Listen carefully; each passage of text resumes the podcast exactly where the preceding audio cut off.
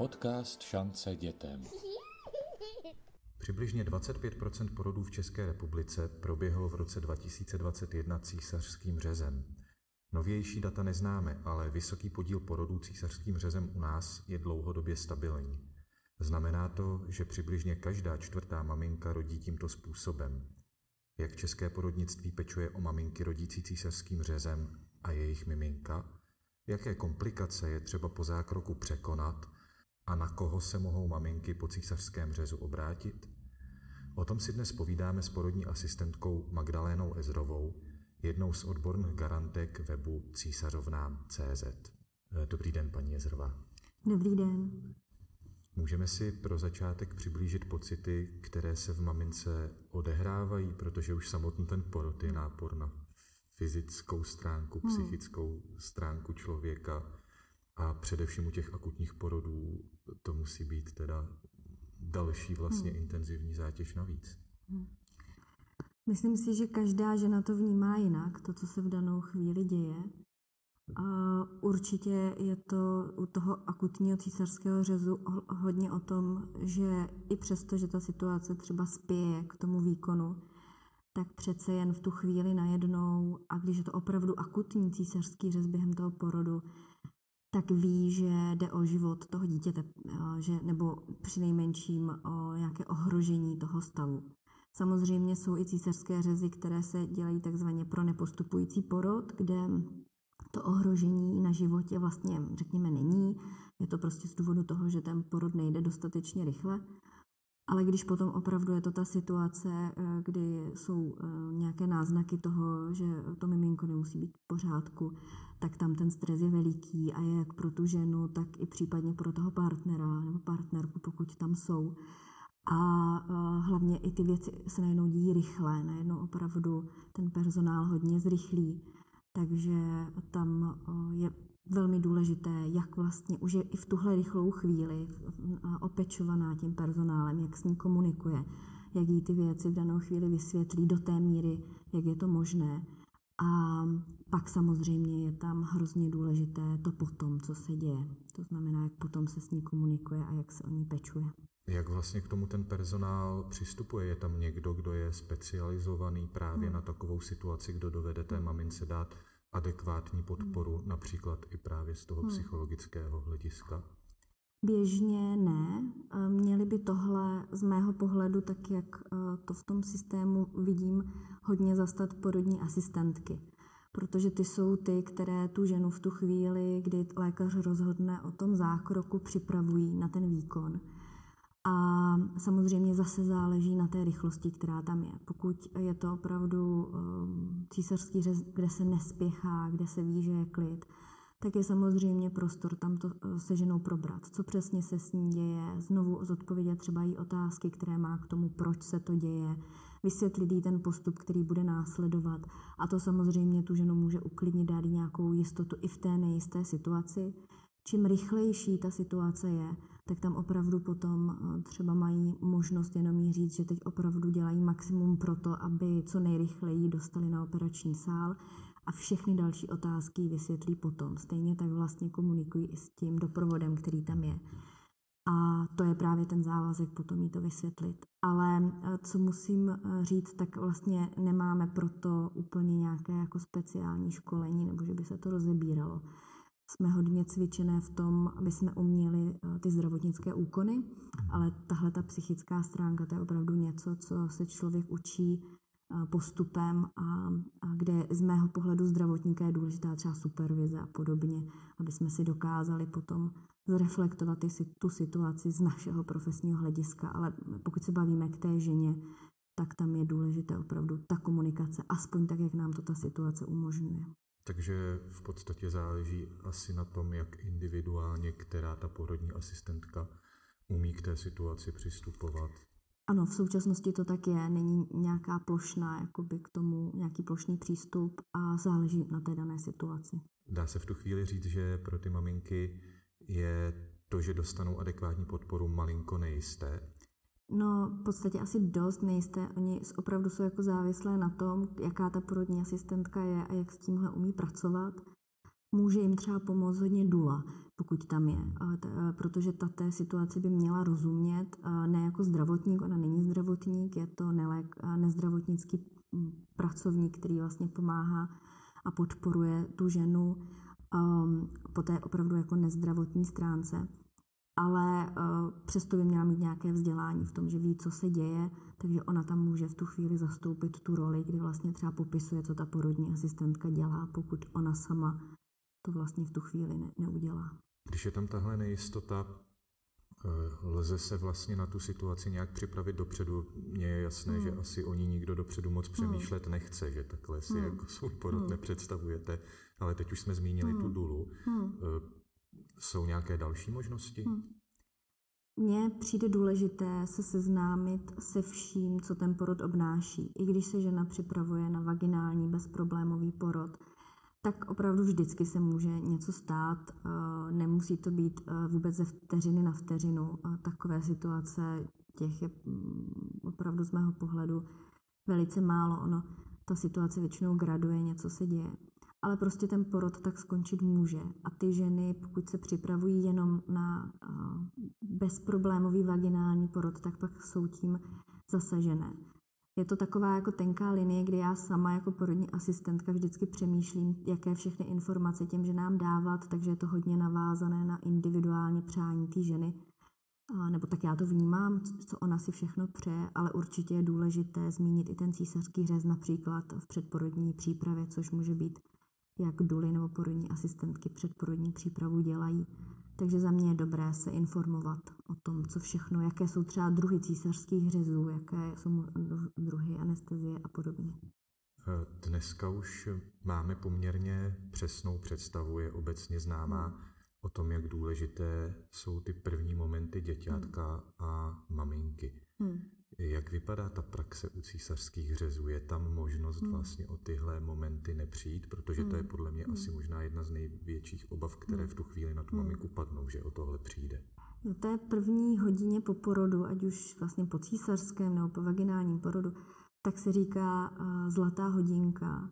A nebo také uh, jsem zaznamenala, a to se mi velmi líbí, že to je jako vlastně uh, hodina takové síly a, a, a moci, můžeme až říct kdy vlastně se seznamujeme s tím dítětem a je to ta chvíle, která nám pak dává tu sílu a právě tu jako schopnost být a cítit se silná do těch dalších, a dalších dnů, let.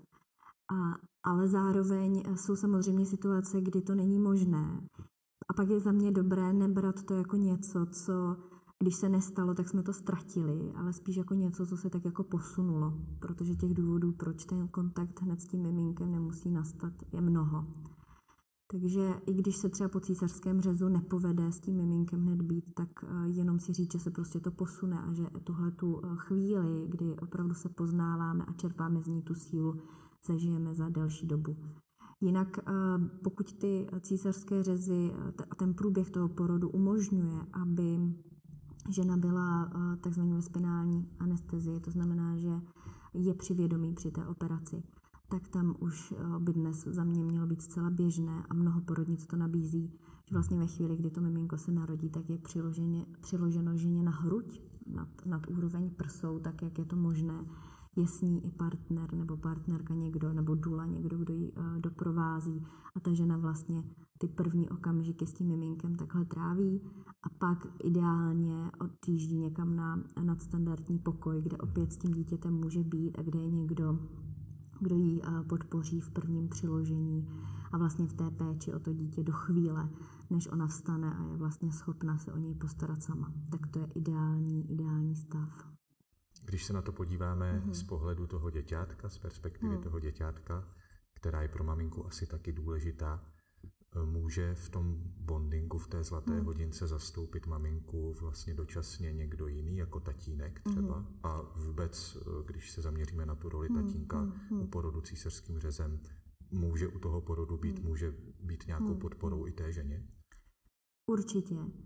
Tam eh, je důležité opravdu jako dát důraz na to, že on je ve velkém stresu a ty muži na té chodbě před tím operačním sálem opravdu zažívají velký strach ve chvíli, kdy tam vlastně ta žena odjede. Teď ví, že kdy probíhá ta operace. Ona naštěstí běžně netrvá příliš dlouho, ale i tak jsou to chvíle, kdy opravdu se často velmi bojí. Na sále tedy ten muž být nemůže. Při té operaci někdy ano. Mm-hmm. Jsou i nemocnice, kde to možné je. Hodně je to nemocnice od nemocnice podle toho, jak je tam daný ten systém. Mm-hmm. Takže někde třeba potom přichází po ošetření toho miminka, že jde vlastně k té ženě, to dítě se přikládá na hruď té ženy a on, tak, on tam pak je vedle ní. Jo, takže jakoby přichází při té operaci. Někde tam je po celou dobu uh, už při té anestezi, záleží, jak je to v tom daném zařízení mm. udělané. Ale pokud třeba je to celková anestezie, to znamená, že ta žena je úplně, uh, není při vědomí, tak tam opravdu on jako čeká na té chodbě. Uh, takže tam někdy ten stres je opravdu velký a pak uh, je uh, o to jako krásnější, když může být s tím dítětem, takže pokud je to možné, tak je to určitě skvělé jak pro něj, tak pro to dítě. Je to zase o tom, že ideálně to dítě je u té ženy, ale pokud ona je právě v té celkové anestezii, tak další, eh, kde to dítě může být, nebo je u té ženy chvíli a pak eh, třeba z důvodu té operace se přesouvá k tomu otci, tak je skvělé, když může být u něj. Takže podporuji ty muže v tom, aby se nebáli eh, tam někde na pokoji se slíknout a opravdu dát si to dítě kůže na kůži, hmm. protože jsou to ty úžasné chvilky, které si pak pamatují a vytváří ten vztah s tím dítětem a je to, je to neuvěřitelné, je to to, k čemu se potom vztahujete a proto jsou i ty, proto je to zrození i tak důležité, protože minimálně jednou za rok si na něj ta rodina vzpomene a ta žena mnohdy mnohem častěji. A opravdu ta chvíle, eh, kdy pro ní ten porod je z nějakého důvodu traumatický, tak eh, to ji neskutečně může oslabit v tom jejím životě. Proto bychom se tak měli snažit o to, aby opravdu ty ženy, ať už ten porod dopadne jakkoliv, odcházely posílené s pocitem, že udělali maximum, že eh, vlastně ta situace byla nějakým způsobem ošetřena a tak, jak se to prostě stalo, tak oni jsou s tím nějakým způsobem co nejvíc eh, v pořádku, nebo ví, kam se mají třeba na koho obrátit, nebo dostanou nějaké další pomůcky k tomu, aby to pro ně nebyla um, situace bolestivá, ale opravdu radostná. Jo? I těžké situace, které jsou velmi náročné, když je ošetříme, tak nakonec pro nás můžou být velmi posilující a vlastně i radostné a příjemné. Takže to je za mě hodně důležité u těch porodů. To jsme se posunuli do toho období, které už následuje po samotném tom zákroku, po tom mm-hmm. porodu císařským řezem, kdy zároveň začíná řada dalších procesů. Mm-hmm. Maminka začíná kojit, mm. v případě toho císařského řezu je tam navíc hojení nějaké, nějaká péče o tu ránu, je tam zžívání se s tím miminkem, s jeho rytmem, je tam i ten poporodní emocionální kolotoč, hmm. vlastně poporodní blues. Hmm. Jak tohle všechno ten císařský řez v tom okamžiku hmm. ovlivňuje? Zase záleží, jak byl ten císařský řez, nebo důvod, proč byl ten císařský řez proveden. Pokud je to plánovaný císařský řez, tak je tam eh, hlavně ten fyzický dopad toho, že ta rekonvalescence potom porodu je náročnější. Pokud je tam ještě ta akutnost té situace, tak samozřejmě ten psychický dopad může být eh, mnohem těžší a ta psychika má velkou, velký význam. Víme to už dnes, myslím, bez debat, že prostě ovlivňuje i to, jak se cítíme fyzicky. Takže eh, je důležité, aby ta žena opravdu věděla, co se stalo a proč, aby opravdu třeba ten personál, porodní asistentka, lékař, aby za ní přišli, vysvětlili jí, co se stalo, zodpověděli jí otázky, které má a dali jí možnost, pokud jí otázky napadnou v budoucnu, aby se měla na koho obrátit, protože oni se opravdu můžou objevit klidně i třeba za tři měsíce, za půl roku, že jí něco napadne, proč vlastně se to stalo. A pro ní, nebo pro nás jako pro zdravotníky to můžou být drobnosti, ale pro ní jsou to třeba opravdu velké věci.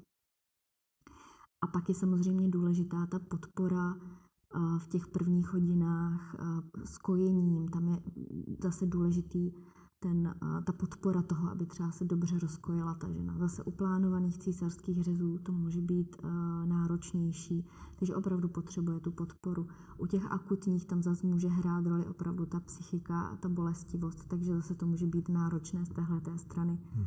Takže ta podpora uh, je tam o něco důležitější i když vlastně se mi to nechce tak úplně hodnotit, ale můžeme obecně říct, že je o něco důležitější než u těch vaginálních porodů. A to je zase na bedrech té porodní asistentky, nebo už do toho může vstupovat někdo další? Může přijít mm. právě mm. nějak psycholog nemocniční? Mm. Úplně ideální eh, je, když je to nějaká vlastně mezioborová spolupráce, protože on tam samozřejmě vstupuje třeba i lékař, zvlášť pokud třeba jsou nějaké komplikace s hojením té rány. Vstupuje do toho samozřejmě jako primární pečovatel od tu eh, ženu porodní asistentka, která i eh, radí s kojením, s péčí o to dítě, i s tou základní péčí o tu jizvu. A vstupuje do toho určitě fyzioterapeut by tam měl vstupovat a nějaká jakoby, um, um, péče o tělo té ženy. Určitě o, i o psychiku té ženy, pokud to potřebuje, pokud opravdu to byl náročný porod, tak tam určitě může vstoupit třeba psychoterapie. Um, dětské sestry, péče o to dítě, o novorozence, to tam určitě taky je další. Bych nerada na někoho zapomněla, hmm. ale je to opravdu, ty duly například, laktační poradkyně také mohou. Ono to vždycky je o tu ženu, tam opravdu těch odborností je víc, takže spolupráce, to, co je za mě pro ní důležité, aby byla vždycky takzvaně, říkáme, evidence-based, to znamená hmm. opravdu založená na důkazech a na podložených informacích. Měla byste takhle nějaké, nějakou sadu základních doporučení pro ty maminky, jak se o sebe v tu chvíli postarat třeba? Důležité je to kojení, pro které je důležitý co, nej, eh, co nejdříve začít stimulovat ty prsa. To znamená, pokud je to možné, tak co nejdříve, aby se to miminko přisálo. Pokud to není možné, tak začít odstříkávat. Tam je hodně důležitá um, právě ta podpora toho personálu, protože během té první hodiny až tří, kdy hormonálně to tělo je nejvíc připravené na to, aby se dobře to kojení nastartovalo a je tam prostě takové okénko pro to, tak ty ženy jsou po té anestezii vlastně jako odkázané na to, aby jim někdo pomohl a podpořil je. Takže tam vidím jako velký důraz na to, aby měli dobrou péči. Pak určitě i ta fyzioterapie, to mi přijde jako takový další bod, um, kdy už vlastně od začátku hned od těch prvních, řekněme, hodin nebo dnů se dá jemně s tou jízvou pracovat. Už jenom tím, že ta žena si na ní položí ruce a jenom se seznamuje s tím, že tam tu jizvu má, vlastně ji přijímá jako součást toho e, svého těla a života, což zase souvisí s tou psychikou. To může být náročné, ale to na začátku opravdu úplně stačí. Jenom si tu jizvu pak, když už je to možné pohladit, dýchat třeba do ní. To jsou takové ty základní, základní um, rady, které se dávají a pak samozřejmě následuje nějaké cvičení. To mě teď zaujalo právě to dotýkání se hmm. vlastní jizvy, seznamování hmm. se s hmm. ní. Když je tam přítomný ten partner, hmm. je to už vhodná chvíle na to, aby se právě s tou jizvou seznamoval třeba i on, hmm. aby se jak, jakoby hmm. ten moment hmm. neodkládal? To záleží na tom, co je té ženě příjemné. Hmm. Ona samozřejmě v těch prvních hodinách je ta jizva přikrytá eh, náplastí, takže není vidět, poté se odkrývá a té ženě to nemusí být příjemné, takže tam je důležitá komunikace s tím hmm. partnerem. V podstatě to samé platí i u jizvy po epiziotomii, kdy je to, řekněme, ještě intimnější oblast eh, toho genitálu, ale vlastně pro ty ženy to mnohdy je podobně citlivé. A a záleží asi žena od ženy. Jsou ženy i třeba u té epiziotomie, kdy manžel kontroluje, jak, jak jizva vypadá, nebo partner, partnerka a je to úplně pro ně přirozené. A jsou ženy, které sami se nechtějí podívat a vlastně nechtějí, aby někdo jiný je viděl maximálně, ten zdravotník. Um, zase záleží, uh, doporučuji citlivý a laskavý přístup, protože záleží, jak každý máme vztah ke svému tělu a dnes přijímání vlastního těla, to je taky velké téma. Takže se eh, to jemně a citlivě, tak jak ta žena to vnímá, ale neměla by se toho nějakým způsobem bát nebo si říkat, že to není důležité. Osobně si myslím, že to důležité je, protože eh, v podstatě je jedno, jak to dítě přišlo na svět. Ta žena ho porodila a, a ta jizva je prostě tím důkazem, je důkazem toho, že se stala matkou a Myslím, že nakonec by na ní ty ženy měly být pyšné a hrdé, protože to značí, že něco dokázali, i když to pro ně ze začátku může být jako selhání. Tak nakonec by bylo skvělé, moc bych si to přála, aby každá dospěla k tomu, že to je vlastně takový jako důkaz, a důkaz toho, co dokázali opravdu jako nějaký, nějaký jako triumf. To označení císařovny v tom je ta hrdost, Mm, mm, mm. jak si obsažena. My jsme teď zmínili řadu věcí, řadu doporučení ohledně toho, jakou podporu by ta žena ideálně měla mít, Mm. ale právě na webu císařovnám.cz, když člověk zabrousí do té sekce osobních příběhů, tak zjistí, že to tak asi často v té praxi není. Může se v tu chvíli někam maminka obrátit, aby tu podporu získala? Já jenom eh, bych chtěla říct, že si myslím, že vůbec ženy po porodu tady nemají péči. U těch žen po císařském řezu tím, že tam opravdu císařský řez je velká břišní operace, tak tam je to mnohdy vidět o to víc, protože prostě potřebují té péče o něco víc. Ale naše společnost vlastně příliš nemyslí na ty ženy po porodu. Dá se říct, že téměř vůbec.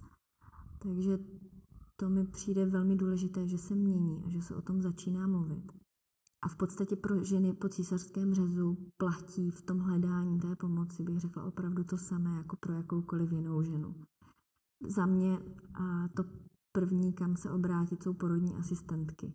Nyní jich těch, které třeba pracují v komunitě, to znamená, mohou ženu navštívit doma a zkontrolovat třeba doma kojení, hojení a, té jizvy po císařském řezu, toho, jak se té ženě daří, tak není jich tolik, ale neustále přibývají a já doufám, že bude podpora v tom, aby jich bylo co nejvíce a aby opravdu ty ženy dostávaly a, tu péči tam, kde ji nejvíce využívají, to znamená opravdu v tom domácím prostředí, protože zvlášť po císařském řezu, když máte nějaký problém, tak nějaký druhý, třetí den, čtvrtý, pátý, to je jedno po týdnu se někam třeba s miminkem, s kočárkem, a metrem, tramvají třeba v Praze, ale vůbec, i když jste někde na vesnici, tak kamkoliv se dostat je prostě velmi náročné. Takže ta porodní asistentka za, za tou ženou přijede a může ji opečovat doma. A tak ten hlavní asi um, zdroj těch informací buď může být ten web císařovnám.cz, tam je i odkaz na mapu porodních asistentek, která je na webu Unie porodních asistentek unipa.cz. Tam se dají najít porodní asistentky a tam může být třeba ten první jakoby kontakt s, s někým. A pak samozřejmě existují další, další weby, které se třeba věnují další oblasti péče o tu ženu už obecně, nejenom co se týče těch císařských řezů. Takže web Rodin v klidu CZ, tam je poradna porodní asistentky, a telefonní i e-mailová. Um, existují projekty, jako je perinatal.cz nebo Úsměv mámy, ty se věnují té psychické podpoře, řekněme. Úsměv mámy má vlastně i ambasadorky, které Mhm. si prošly nějakou tou Mhm. atakou po porodního Mhm. brusu a Ano. tak, se kterými Přesně může tak. člověk probrat. Takže tam to je, to je zase, co se týče právě hlavně toho psychického zdraví. Pak eh, pokud ženy cítí potřebu eh, jenom třeba o těch věcech mluvit, tak někdy opravdu stačí jenom porodní asistentka, že vlastně mm, se ta, ta žena jenom zeptá na některé věci. Nemusí to být ani porodní asistentka, která byla u toho porodu, ale prostě jenom je zajímají, jak běžně chodí některé věci, eh, které se v té nemocnici dějí, protože jim třeba nerozuměli, nikdo jim je právě nevysvětlil nebo se můžou přímo obrátit na a, terapeuty, nebo v tomhle případě častěji terapeutky, které se třeba nějakým způsobem i věnují a, ženám a ženským tématům. I to je samozřejmě možnost a není to vůbec jako špatně. My už jsme mluvili trošku o tatínkovi a jakou Hmm. roli může mít Hmm. eh, během toho samotného porodu. A neřekli jsme si, na co by se měl připravit vlastně v tom období po porodu. Hmm. eh, klasickém tom šesti nedělí, které Hmm. bude asi tedy, Hmm. když máme doma takovou císařovnu, Hmm. tak bude asi o něco náročnější. Může i nemusí být náročnější. Hodně záleží, jak ta žena se dobře zotavuje po tom císařském řezu. A ty zkušenosti jsou různé. Jsou ženy, které vlastně se zotaví velmi dobře a už po tom propuštění z nemocnice by ani nebylo poznat, že nejsou po vaginálním porodu. Jsou ženy, které to snáší hůř, můžou mít třeba horší hojivost ran a tam samozřejmě to může být náročnější. Takže tam ten partner musí zastat péči třeba nejen o tu ženu, která třeba se hůře pohybuje a o to dítě, ale třeba i o další děti, o domácnost, o třeba hospodářství, můžou mít zvířata, zahradu, povinnosti. Já vlastně vůbec ženám, ať už porodí jakkoliv, tak doporučuji už před porodem, aby s partnerem tyhle věci probrali. Aby podle toho, co vlastně všechno mají doma dělat, tak aby se na to šesti nedělí připravili, domluvili si třeba o kruh eh, známých, nějakou komunitu, která jim může pomoci. Často totiž ty rodiny dnes bydlí, že opravdu mají no, hodně daleko ty nejbližší příbuzné, kteří by jim pomohli. Takže doporučuji i jako rozmyslet si, jak s jídlem, kdo jim uvaří, nebo kde si jídlo objednají, to je dneska taky možnost, nebo dát si zamrazit nějaké věci a tak opravdu se připravit na to, aby to šesti nedělí nebylo eh, dalším zdrojem stresu, ještě vůbec jako obstarat se, protože už jenom péče o to dítě může být náročná. Ty děti eh, někdy mm, prostě jsou náročné, už sami o sobě můžou být plačtivější, můžou vyžadovat, můžou být třeba kontaktní hodně, to se taky liší. Jsou děti, které třeba nevyžadují tolik kontaktu, jsou děti, které třeba neustále chtějí být s někým třeba první dva měsíce a je to taky v pořádku. Vlastně zase se potřebujete přizpůsobit tomu dítěti tak, jak ono to potřebuje, jakou ono má povahu. Takže um, snížit ten stres na minimum a připravit se třeba takhle prakticky, to, to určitě doporučuju. A pak uh, Mm, doporučuji i těm mužům, i oni, pokud eh, mají nezodpovězené otázky ohledně toho porodu, tak aby někoho kontaktovali a i oni můžou kontaktovat určitě třeba i terapeuty, protože i pro ně opravdu to někdy může být hodně náročná situace a myslím si, že ani tam není eh, za co se stydět, že je lepší se s někým o tom popovídat, než opravdu si to v sobě nést.